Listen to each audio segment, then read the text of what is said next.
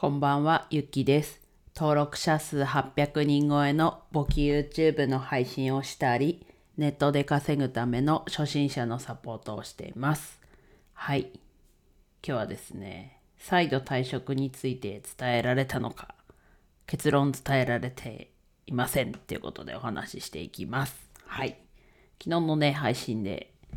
ね、明日退職についてもう一回上司と話しますってことで言ったんですけど、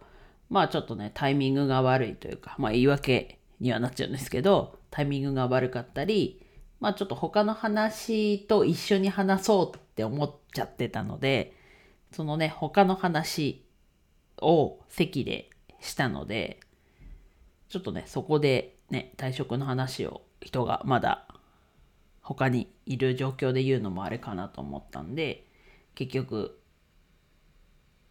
うん、話せなかったと。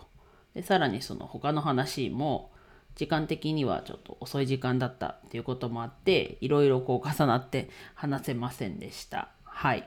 で、明日はね、ちょっと有給休暇を取得しているので、お休みになるので、まあ、極力あさって、まあ、あさっても午後からの出社の予定なんですけど、あさって話します。はい。で、あさって、無理だったらしあさってには、なんで4日5日には必ず話します。はい。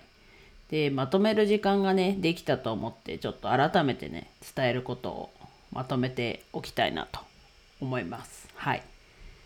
で今日もね、出社10時過ぎとかに出社して、まあやりたくないことですけど、まあサクサクと、こう、体が勝手に動くというか、そういう状況で、ね、傍から見たら問題を抱えているようには見えないのかなと思いながら、ね、自分のこう中ではすごい格闘をしていたっていう状況なんですけどまあこうやってね音声配信で話せているだけまだいいのかなと。まあこれをね、まあ友達というかに言うのも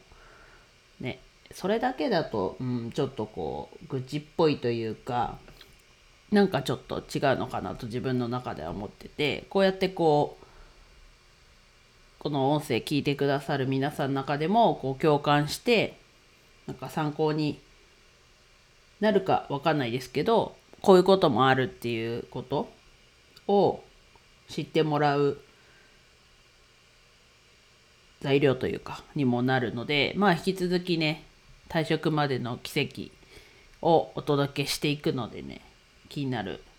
なと思う方だったりまあ実際に退職するんだけどってこう自分と似たようにちょっと退職したいんだけどこう受け入れてもらえないみたいなそういう方もいたらちょっと参考になればなとはい思いますので皆さんもなんかちょっとこうアドバイスというか自分はこうだったよみたいなのがあればコメントいただければと思います。はい。では以上です。今日も一日楽しく過ごせましたでしょうか？ゆきでした。